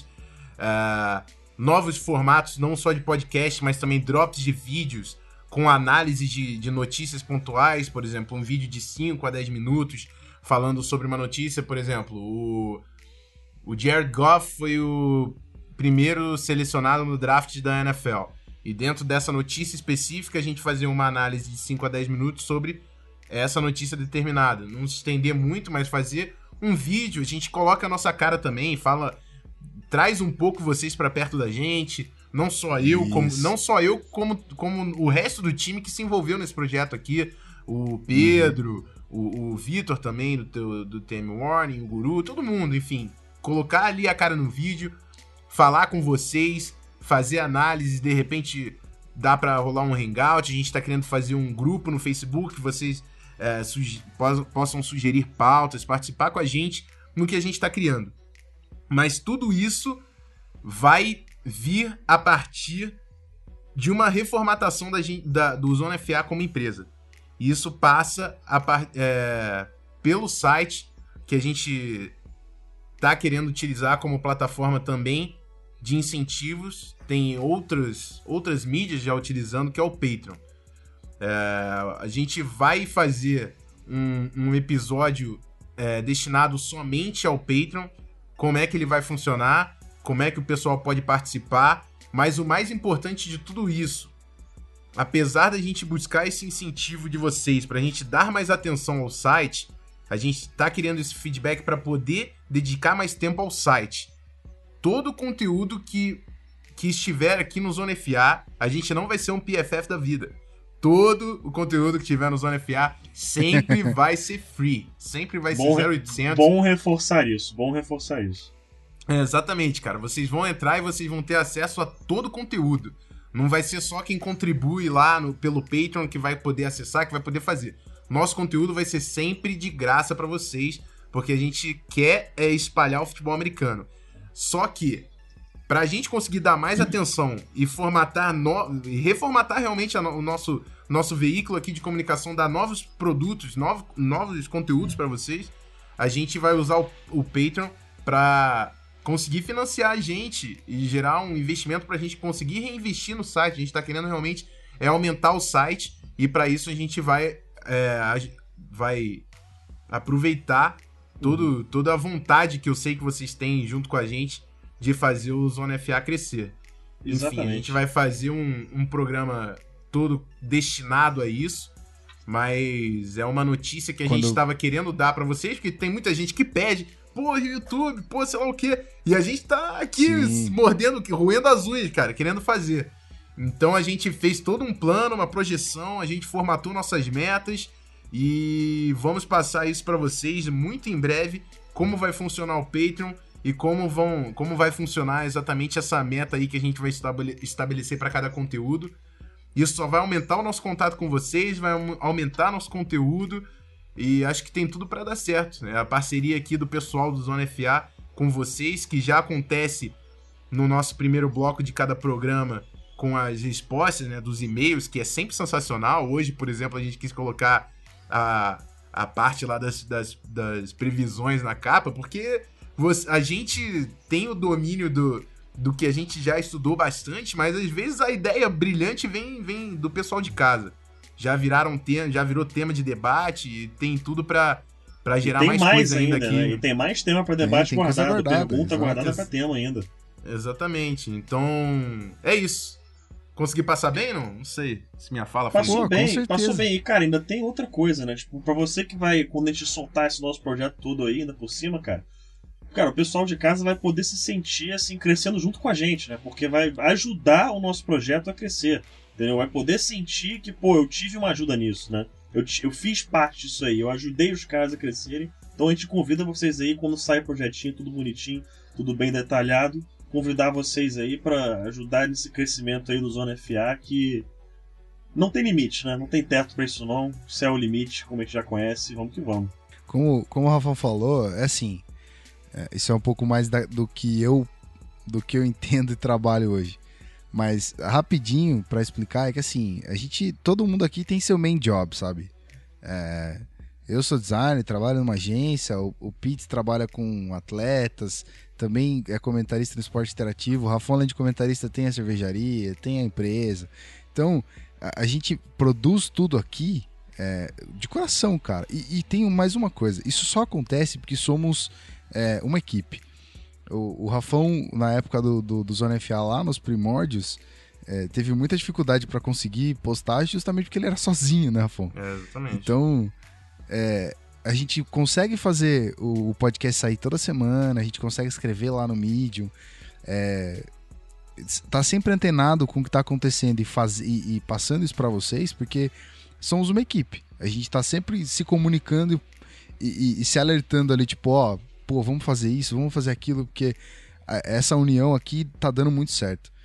E como o Rafão falou também, tipo, é, o, o, a, o o anúncio do Patreon oficial vai acontecer em breve. Isso aqui é só um, um, uma introdução ao assunto. A gente está mostrando para vocês as intenções que a gente tem de criar é, podcasts secundários, de reativar o YouTube. Isso são todos. Tudo isso é, é intenção que a gente tem aqui. É, coisa que a gente quer fazer. E por que, que a gente opta em, em, em fazer o Patreon, por exemplo? Porque você, ouvinte, você, eu tô falando com você agora, você que tá aí ouvindo a gente com o foninho ligado. É, você é quem comanda o Zona FA, você é quem tá por trás do Zona FA. Por exemplo, quando, quando você tá aí com a gente no Patreon, é, se, quando a gente lançar o Patreon, você vira a ser um patrono, é, você tem toda a certeza de que a gente vai fazer o Zona FA é, daqui para sempre, sabe? E você mantém o Zona FA é, como empresa, como, como é, essa equipe aqui e garante também que tipo a gente não vai fazer inserção de propaganda totalmente sem noção, sabe? A gente garante que você tá por trás do é, por trás da gente, suportando a gente. É, eu vou chamar de suporte. Você vai ser o nosso suporte, entendeu? E, e o Patreon a gente acredita que é a melhor ferramenta para isso. E a gente, além disso, tipo, além de você receber, é, você se doar pra gente contribuir, a gente também vai ralar, além dessa, dessa opção, essa opção não, além dessa é, responsabilidade que você acaba trazendo pra gente quando você vira patrono, mas a gente também pensa em, em retribuir para vocês coisas que são além do que a gente vai entregar a, a, a, a, mais, entendeu? Vai entregar a mais que a gente já faz. Como, por exemplo, vou jogar ao, aos ventos aqui. Quando a gente fizer uma liga de fantasy, a gente pode premiar os participantes, os vencedores, né? A gente pode é, isso cria a possibilidade da gente entregar, por exemplo, fazer uma, uma camiseta, um adesivo, uma coisa que seja bacana para você continuar cada vez mais perto da gente. Então, é, tudo isso é intenção. Então a gente quer saber de você que está aí ouvindo a gente se é possível a gente fazer isso e você receber isso de forma legal. Se você acha que a gente está viajando, se você acha que isso não vai acontecer e tudo mais, passa feedback para a gente porque isso é interessante. Mas se você tá com a gente nessa e acredita que a gente pode é, pode dar certo nisso, vai ser muito legal, cara, porque a gente vai perceber que você tá com a gente é, em todos os aspectos. Então, manda um feedback pra gente, fala sobre é, a nossa intenção do Patreon, se vocês concordam ou não, se você está confortável com isso. Lembrando mais uma vez que a gente não vai deixar de entregar o conteúdo, nada vai mudar. É, o ponto é esse: nada vai mudar. O podcast continua sendo semanal, é, os posts continuam entrando no Medium para dar outra perspectiva além do podcast. E a o gente cubismo só seguirá quer... rolando firme e forte. Exa a sirene vai tocar a rodo, não tem problema. Mas a gente é, quer que o Patreon entre para poder alavancar, sabe? Fazer mais e mais, cada vez mais. A gente quer muito fazer isso. Porque a gente. O Zona FA é, é, parece pouco. A gente faz bastante coisa, a gente se doa bastante pro projeto, mas é pouco. A gente quer fazer muito mais. Só que a gente só pode fazer mais com a sua ajuda. Então, assim que a gente tiver os detalhes todos fechados, a gente faz um episódio só sobre o Patreon, explica todas as metas para você, explica todas as nossas. É, não Dessa vez não as intenções, que as intenções estão aqui, né? Mas a gente explica detalhadamente tudo que você pode ganhar sendo nosso patrão e tudo que a gente vai fazer e tudo que a gente vai ganhar também, porque é, isso é claro. Você, você sendo patrão, você tem total controle e total é, noção do quanto a gente ganha. Não é uma coisa obscura, não é nada tipo assim, porra, a Zona FA tá tirando grana de uma galera, não sei o que e tal. Não, cara, a gente quer transformar isso aqui no main job, tá ligado? Se for possível, a gente quer transformar o Zona FA no main job. E você vai saber o quanto a gente tá arrecadando, porque tudo, é, tudo tá claro no Patreon. Manda, Pi. Não, e depois disso aí vai ter post explicando como é que faz direitinho, vai ter o podcast explicando, a gente vai explicar bonitinho Uhum. como que faz, como que você faz o cadastro, como que faz a doação, exatamente isso que falou, o que, que você vai ganhar, o que, que você vai ganhar de em retorno com isso aí. É como o Gui falou, não vai estar, pô, tá dando a grana ali, é isso aí, cara, entendeu? Tipo, É claro que você vai ter alguma coisa em retorno por isso, a gente vai é, é, te dar alguma coisa em retorno por isso, não vai ser só é, deu a grana aí, é isso aí, forte abraço, entendeu? Então a gente vai estar com tudo bonitinho, desenhado, vai estar com um projeto bem encaminhado, bem detalhado, com cada ponto e vírgula ali bem escrito para você saber o que, que a gente vai fazer e quais são nossos planos futuros para o canal Zona FA, que foi como o próprio Gui falou, a gente quer fazer disso aqui o, o, o ganha-pão fixo da galera. entendeu? A gente quer tornar isso aqui uma coisa enorme, uma coisa gigantesca aqui no Brasil, que as ideias e os projetos que nós temos não são pequenos, não, são enormes. Quem sabe transmitir o Super Bowl? Já pensou? Ó, imagina, rapaz, Bold tá isso Prediction. aí? Bold Prediction. Ó, Bom, então é isso. A gente queria passar essa esse sentimento nosso de queremos fazer mais, sabe?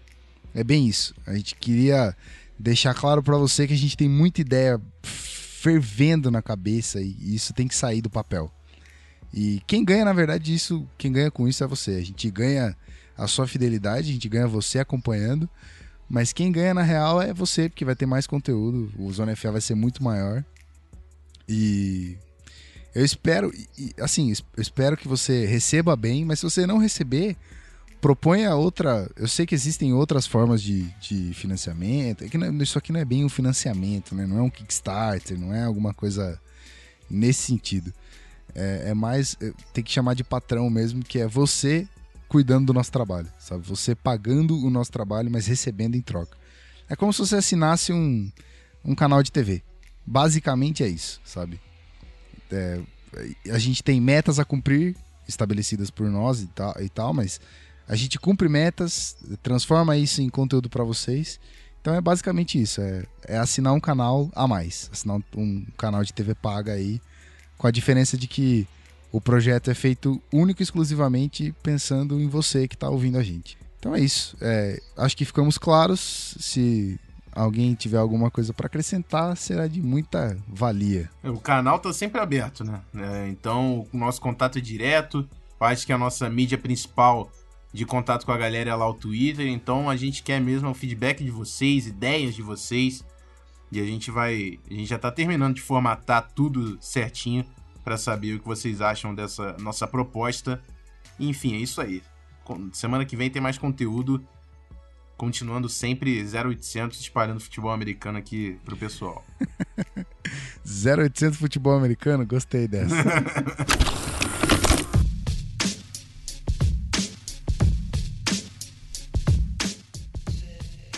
então é isso aí. A gente já, já se despede aqui. Então, meu querido Pedro Pinto, aquele tchauzinho maroto. Isso aí, galera. Mais um podcast aqui, podcast edição número 10 vai ser o episódio número 10 aí, nota 10, já divulgando aí mais ou menos nossos projetos futuros. Então aguarde semana que vem, que vem coisa muito boa por aí. Até a próxima, um abraço, valeu! E aí, meu querido Rafael Martins? É isso aí, galera. Mais um podcast finalizado. A gente deu início aí a essa série de análise de jogadores. Deem também o feedback, novas ideias. Se é, vocês tiverem alguma outra proposta de, de assuntos, a gente tem já alguns alguns e-mails e comentários, o pessoal manda também no WhatsApp alguma coisa, enfim. Ideias são sempre bem-vindas. Vamos dar início a essa nossa série com mais assuntos aí pela frente. É isso aí. Muito obrigado, ouvinte. Você, nosso querido ouvinte, que tá toda semana procurando pela gente, porque o seu editor é um vacilão e sempre atrasa. Mas se você tá aí contente com o que a gente faz, muito obrigado. A gente aqui fica contente de ter você aí do outro lado ouvindo a gente. Você, homem, mulher, papagaio, cachorro, não interessa o que você é aí do outro lado. A gente sabe que você é o nosso apoio e é para você que a gente faz tudo isso aqui. Então, agradeço mais uma vez aos meus amigos por essa, essa esse podcast esclarecedor, é, bastante conhecimento, óbvio mas muito, muitas ideias dando certo aqui, então agradeço a vocês dois. Tamo junto. E eu espero você na semana que vem, meu querido. Se você quiser mandar o contato pra gente, como o Rafão falou, o contato é aberto. canalzonefa.gmail.com é direto com a gente. É, não, não tem, não tem é, passagem, não tem filtro, não tem nada. Manda que a gente responde. Tem comentário no, no, no SoundCloud, tem comentário no Medium, coisas que a gente vai respondendo devagarzinho quando der tempo. Então, entre em contato, Twitter, arroba canalzonefa, Facebook, barra canalzona futebol americano, é, medium.com barra zonefa e é isso aí. Até semana que vem, meus queridos, um grande abraço e valeu!